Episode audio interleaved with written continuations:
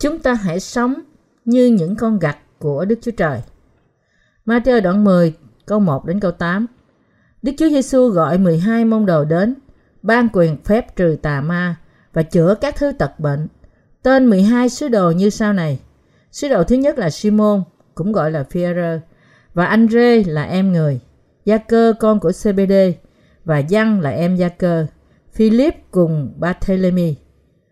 Thomas và Matthew là người thu thuế. Gia cơ con của A-phê cùng Tha-đê.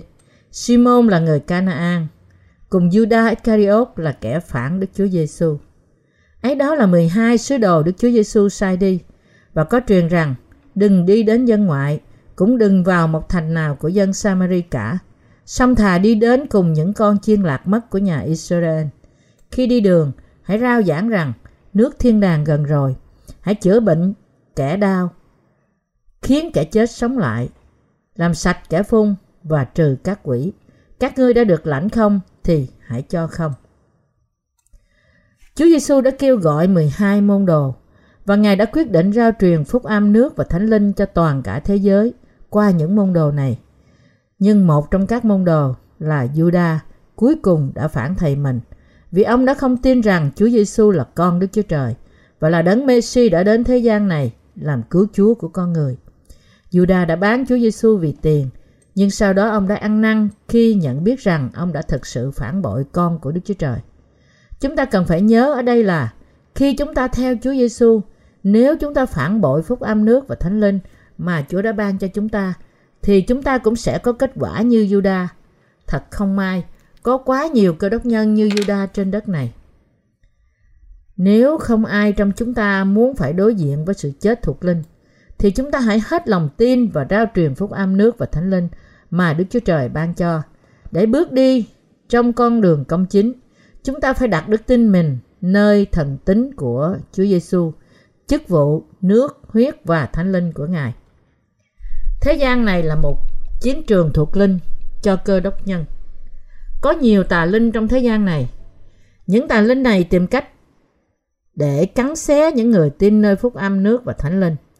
Vì thế cho dù một người tin nơi phúc âm nước và thánh linh, nhưng nếu anh ta rơi vào trong sự ham muốn xác thịt, thì cuối cùng anh ta sẽ đối diện với sự chết thuộc linh.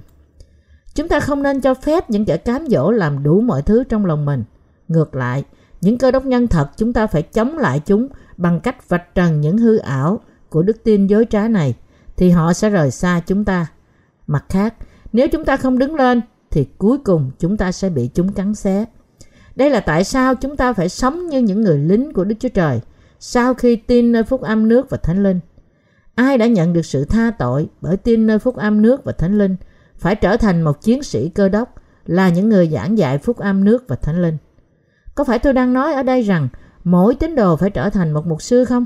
Không, đó không phải là điều tôi muốn nói ở đây. Nếu mỗi tín đồ đều trở thành một mục sư thì rất tốt. Nhưng điều tôi muốn nói ở đây là tất cả chúng ta phải làm công việc của nước Đức Chúa Trời tùy theo những ân tứ mà Ngài ban cho chúng ta. Bạn cần biết rằng nếu bạn không trở thành quân đội của Đức Chúa Trời để phục vụ phúc âm của Ngài, thì cuối cùng bạn sẽ bị quân đội của Satan cắn xé. Có những người trong vòng chúng ta nghĩ rằng vì tôi không phải là một mục sư nên tôi nghĩ đức tin của tôi trong Chúa như thế cũng tốt rồi. Nhưng anh chị em tín hữu thân mến của tôi ơi, các bạn không được suy nghĩ như thế. Các bạn phải biết rằng Satan không phân biệt đối xử trong những cuộc tấn công của hắn và hắn dốc lòng giết chết những người không làm việc cho nước Đức Chúa Trời nhưng lại bị trói buộc trong sự ham muốn của xác thịt bất kể họ là những mục sư hay những tín đồ bình thường. Vì thế, mỗi cơ đốc nhân phải vứt bỏ ba sự mê tham của xác thịt, như văn nhất đoạn 2 câu 16. Sự ham muốn đầu tiên mà chúng ta phải vứt bỏ là sự ham muốn những điều thuộc xác thịt. Chúng ta phải bỏ đi mọi sự tham muốn vượt quá những gì Chúa ban cho chúng ta. Điều thứ hai, chúng ta phải bỏ là sự tham muốn của mắt. Thứ ba, chúng ta phải bỏ sự kiêu ngạo của đời.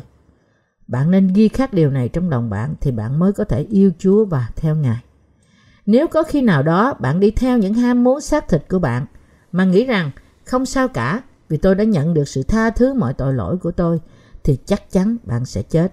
Vì bạn đã nhận được sự tha tội nên Satan không để yên cho bạn là điều tự nhiên nhưng thậm chí còn dốc lòng hạ gục bạn. tìm mọi cơ hội để hoàn tất việc này. Vì thế, để không bị Satan giết hại, chúng ta phải luôn luôn cảnh giác và chúng ta phải chiến đấu trong cuộc chiến thuộc linh chống lại hắn bởi đức tin. Chỉ có những người thắng cuộc chiến này mới có thể sống sót. Và để làm như thế, chúng ta phải tin nơi lời phúc âm nước và thánh linh nhiều hơn nữa. Để sức mạnh thuộc linh của chúng ta phát triển, chúng ta cần phải chống lại những kẻ giả dối trong cuộc chiến thuộc linh này. Khi tham gia vào những cuộc chiến thuộc linh này, họ nhận biết được phạm vi đức tin của họ và khi họ chiến đấu chống lại kẻ thù của họ bởi quyền, quyền năng của lời Chúa thì họ có thể tìm kiếm được những linh hồn. Nếu chúng ta không tiếp tục tin nơi lời phúc âm của nước và thánh linh trong lòng chúng ta, thì chúng ta sẽ không chỉ mất đi sức mạnh thuộc linh của chúng ta, mà cũng mất đi của cải vật chất, thậm chí cả sự sống của chúng ta nữa. Làm thế nào mà chúng ta lại mất đi mọi ơn phước của Đức Chúa Trời? Bởi không tin nơi phúc âm nước và thánh linh. Vì thế gian này là một chiến trường thuộc linh, và vì thế, Satan không để yên cho những người không có đức tin. Chúa bảo chúng ta phải tìm kiếm những con chiên lạc mất của Đức Chúa Trời và giảng dạy phúc âm nước và thánh linh cho họ. Những công nhân của Đức Chúa Trời phải luôn luôn làm công việc của Ngài. Những công nhân của Đức Chúa Trời phải đi ra tìm kiếm những con chiên lạc mất của Ngài. Chúa chúng ta đã nhận đã nhận 12 người làm môn đồ của Ngài trong khi Ngài làm việc trên thế gian này. Và qua những môn đồ này của Chúa Giêsu, nhiều người đã nhận được sự tha tội của họ và họ cũng có thể sống như là quân đội được ơn của Đức Chúa Trời và đến trước sự hiện diện của Ngài. Đoạn Kinh Thánh hôm nay chép rằng Đừng đi đến dân ngoại, cũng đừng vào một thành nào của dân Samari cả, song thà đi đến cùng những con chiên lạc mất của nhà Israel. Khi đi đường, hãy rao giảng rằng nước thiên đàng gần rồi, chúng ta phải tìm kiếm những linh hồn ngây thơ, chứ không phải là những người Samari thuộc linh. Người Samari có họ hàng với người Israel, nhưng họ không phải là cùng một dòng máu. Họ là con cháu của dòng máu hỗn tạp, từ tạp hôn giữa người Israel và Assyri trong thời kỳ bị người Babylon cam giam cầm. Vì thế, từ đó người Israel đã không thừa nhận người Samari là dân tộc của họ. Nói cách thuộc linh, chúng ta phải đi đến với những con chiên lạc mất của Israel. Chúng ta nên xem xét mỗi linh hồn bằng cách tự hỏi rằng người này có thật là một con chiên lạc mất của Đức Chúa Trời không? Có một số người trên đất này thực sự đang khao khát lời của Đức Chúa Trời. Khi chúng ta thực sự làm công việc của Đức Chúa Trời, thì chúng ta được nắng đúc trở nên những môn đồ tốt của Đức Chúa Trời, là những người thích hợp để Ngài dùng. Đức Chúa Trời đang khiến chúng ta trở thành những chiến sĩ giỏi của Chúa Giêsu và đang sử dụng chúng ta như những công cụ của Ngài. Khi chúng ta làm việc của Đức Chúa Trời như là những công nhân của Ngài, có đôi khi chúng ta phải từ bỏ mối quan hệ thân thuộc của riêng chúng ta. Làm thế nào tư tưởng của chúng ta được đổi mới trước mặt Đức Chúa Trời? Và chúng ta được nắng đúc trở thành những bình tốt mà Đức Chúa Trời có thể dùng như công cụ của Ngài. Nếu chúng ta thật sự muốn sống như những môn đồ của Ngài, như những công nhân của Ngài, thì chúng ta sẽ biến chúng ta trở thành những bình tốt của Ngài. Những người nhu mì, nhút nhát sẽ trở nên cứng rắn và mạnh mẽ hơn. Những người thiếu đức tin nơi lời Đức Chúa Trời trở thành những người có đức tin mạnh mẽ nơi lời Ngài. Đức tin mạnh mẽ là điều chắc chắn cần thiết đối với những công nhân của Đức Chúa Trời. Vì chúng ta chỉ có thể thực hiện công việc của Ngài bởi đức tin của chúng ta nơi quyền năng Ngài. Không phải bởi sức của chúng ta mà công việc của Đức Chúa Trời được trọn. Nhưng chỉ bởi quyền năng của Đức Chúa Trời mà những việc đó được trọn thành. Tội nhân sẽ là những người bắt bớ môn đồ của Chúa Giêsu trong khi sống trong thế gian này làm công việc của Đức Chúa Trời. Chúa Giêsu đã phán rằng môn đồ không hơn thầy, tôi tới không hơn chủ. Môn đồ được như thầy, tôi tới được như chủ thì cũng đủ rồi. Matthew đoạn 10 câu 24 câu 25. Ngài nói rằng môn đồ giống thầy là đủ rồi. Chính Chúa Giêsu chính là thầy của tất cả chúng ta, những người tin nơi Ngài. Khi chúng ta đến, khi Chúa chúng ta đến thế gian này, Ngài bị nhiều người xem khinh và miệt thị. Vì chính Chúa chúng ta đã bị bắt bớ nên chúng ta cũng nên chấp nhận chịu bắt bớ. Vì đó là điều tự nhiên cho chúng ta, những người đã trở thành môn đồ của Ngài. Đối với những người đã trở nên môn đồ của Chúa Giêsu, họ có thể chịu sự bắt bớ là đủ cho họ cũng như Chúa chúng ta đã chịu. Và vì Chúa chúng ta đã làm theo ý muốn của Đức Chúa Cha trong khi chịu sự bắt bớ, thì chúng ta là những môn đồ của Ngài cũng nên làm theo ý muốn Chúa chúng ta, nhận lấy sự bắt bớ là bình thường. Các môn đồ của Đức Chúa Trời phải biết nhận lấy sự bắt bớ từ những kẻ dối trá như là sự vui mừng của họ. Và thậm chí trong sự bắt bớ của họ, họ phải biết hoàn toàn làm theo ý Chúa như thế nào. Hơn nữa, những người lính của Chúa cũng phải biết làm sao chiến đấu trong cuộc chiến thuộc linh.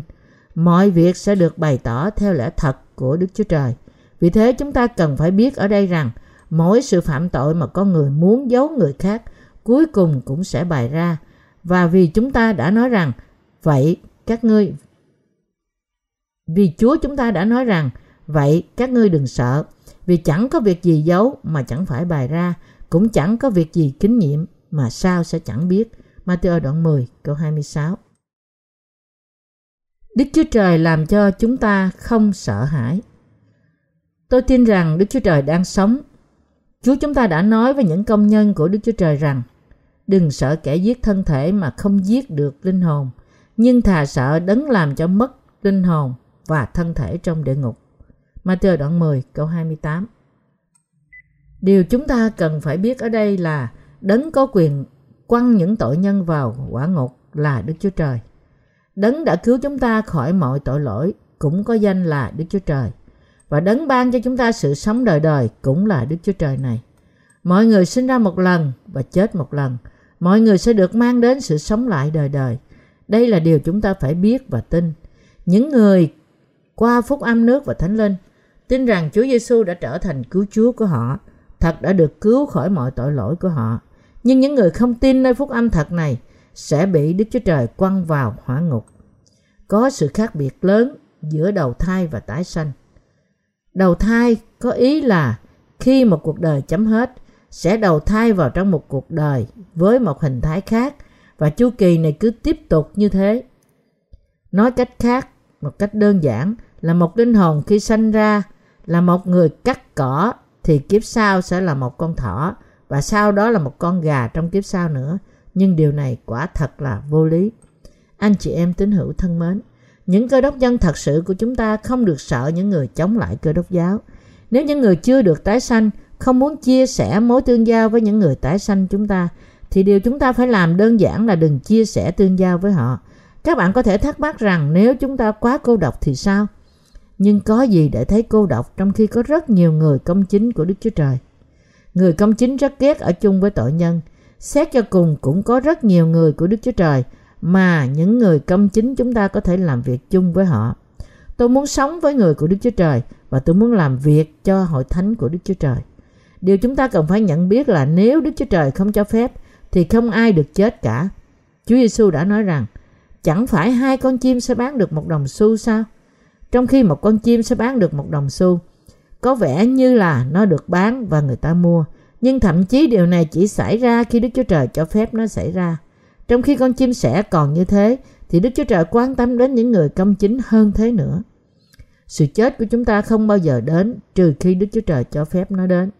Khi Đức Chúa Trời không cho phép điều này, thì chúng ta sẽ không chết chỉ vì ai đó tìm cách giết chúng ta. Chúng ta sẽ chết chỉ khi Đức Chúa Trời cho phép và không có điều gì xảy ra mà không có sự cho phép của Ngài. Nói cách khác, sự sống của chúng ta ở trong tay của Đức Chúa Trời. Chúng ta quý hơn nhiều so với những con chim sẻ bay trên trời.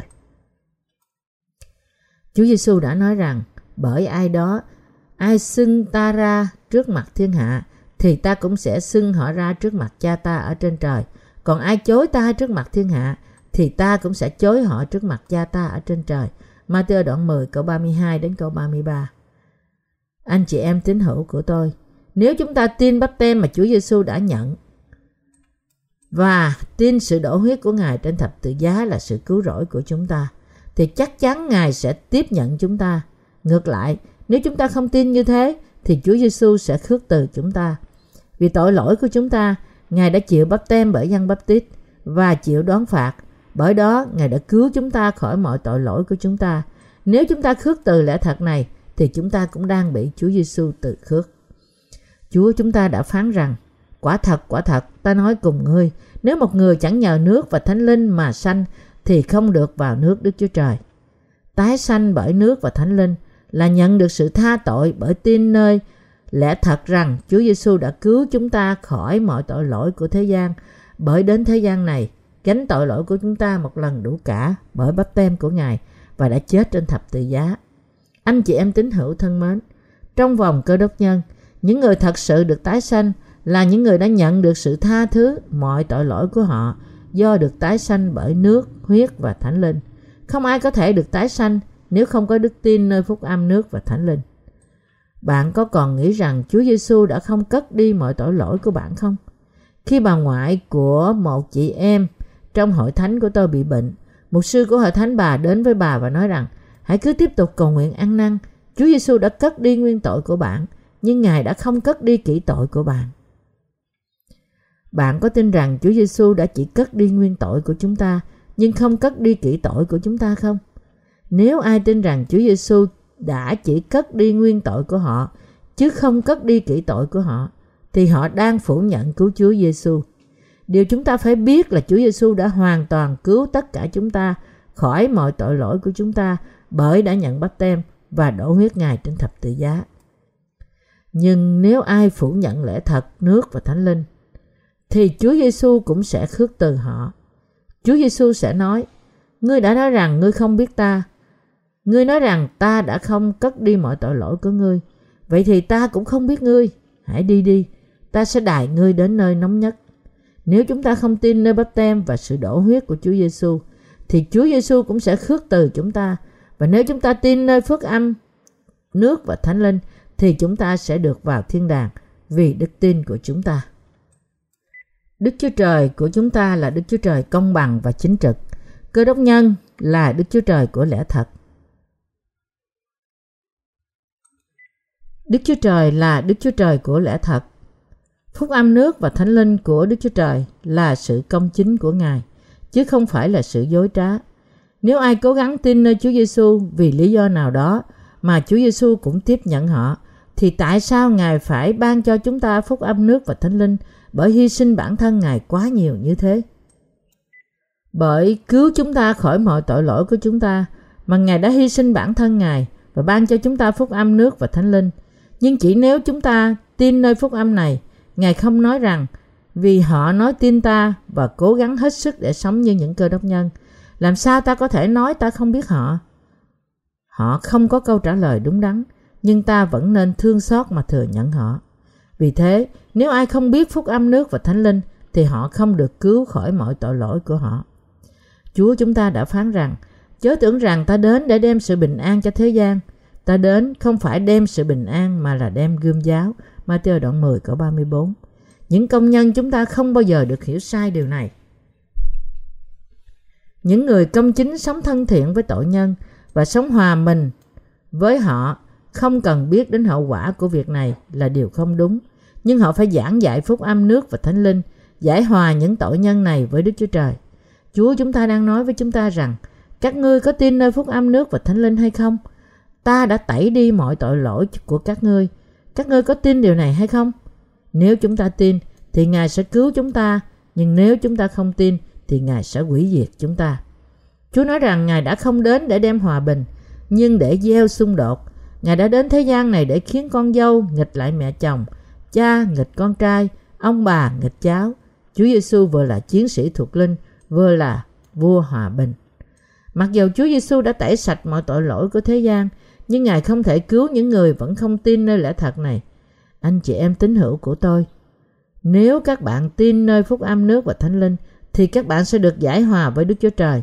Nhưng nếu các bạn không tin nơi phúc âm này, thì bạn vẫn là kẻ thù của Ngài.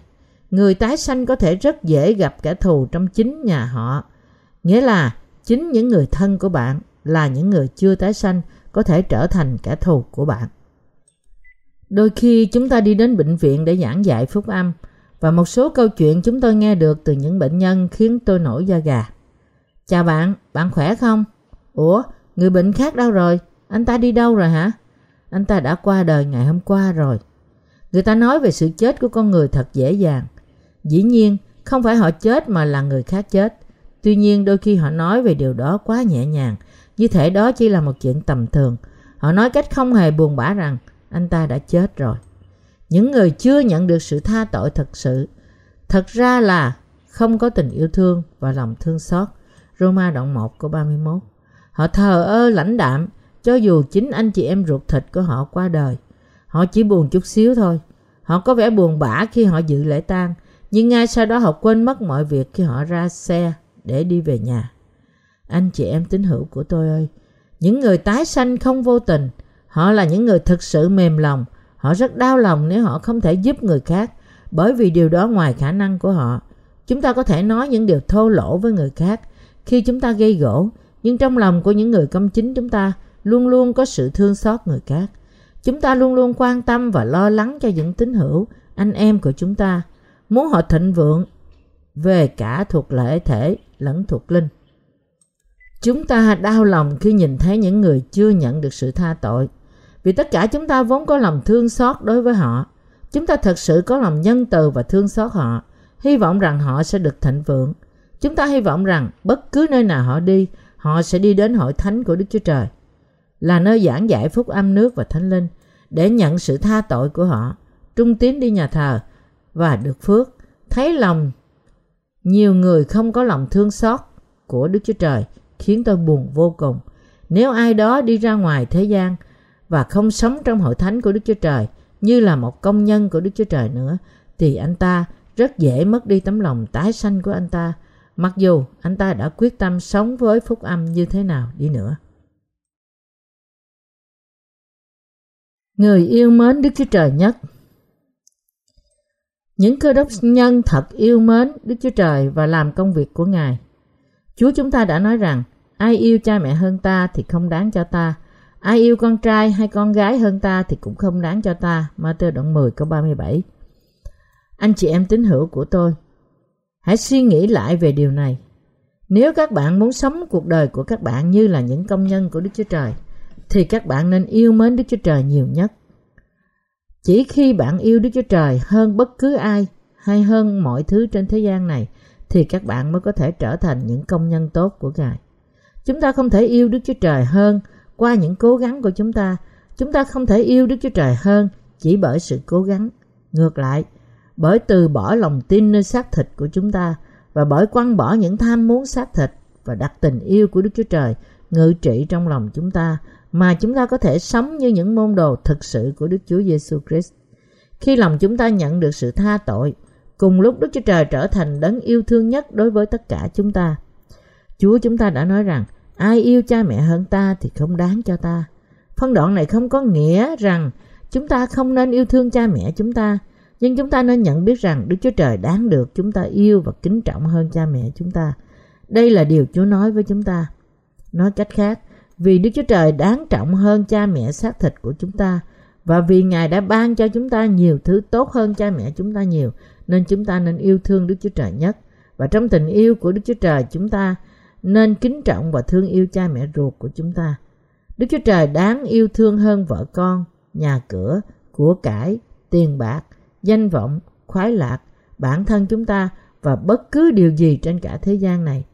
Không gì trên thế gian này đáng yêu quý hơn Chúa của chúng ta. Anh chị em tín hữu của tôi ơi, mặc dầu chúng ta yêu bản thân mình, nhưng khi chúng ta so sánh mình với Chúa, thì chúng ta không thể không thừa nhận rằng Chúa đáng kính yêu và quý trọng hơn chúng ta nhiều. Cũng như Phi-rơ đã xưng nhận đức tin của ông rằng, vâng, lại Chúa, Chúa biết rằng con yêu Chúa, thì chúng ta cũng phải xưng nhận đức tin như thế. Chúa chúng ta thật sự ai nghi và thật sự đáng yêu quý đối với chúng ta. Không ai trong thế gian này, trong toàn cả vũ trụ và cho đến mãi mãi, không ai hơn Chúa chúng ta, cũng như không có sự khoái lạc nào hơn Chúa. Những công nhân của Đức Chúa Trời yêu quý nhất và phục sự Ngài.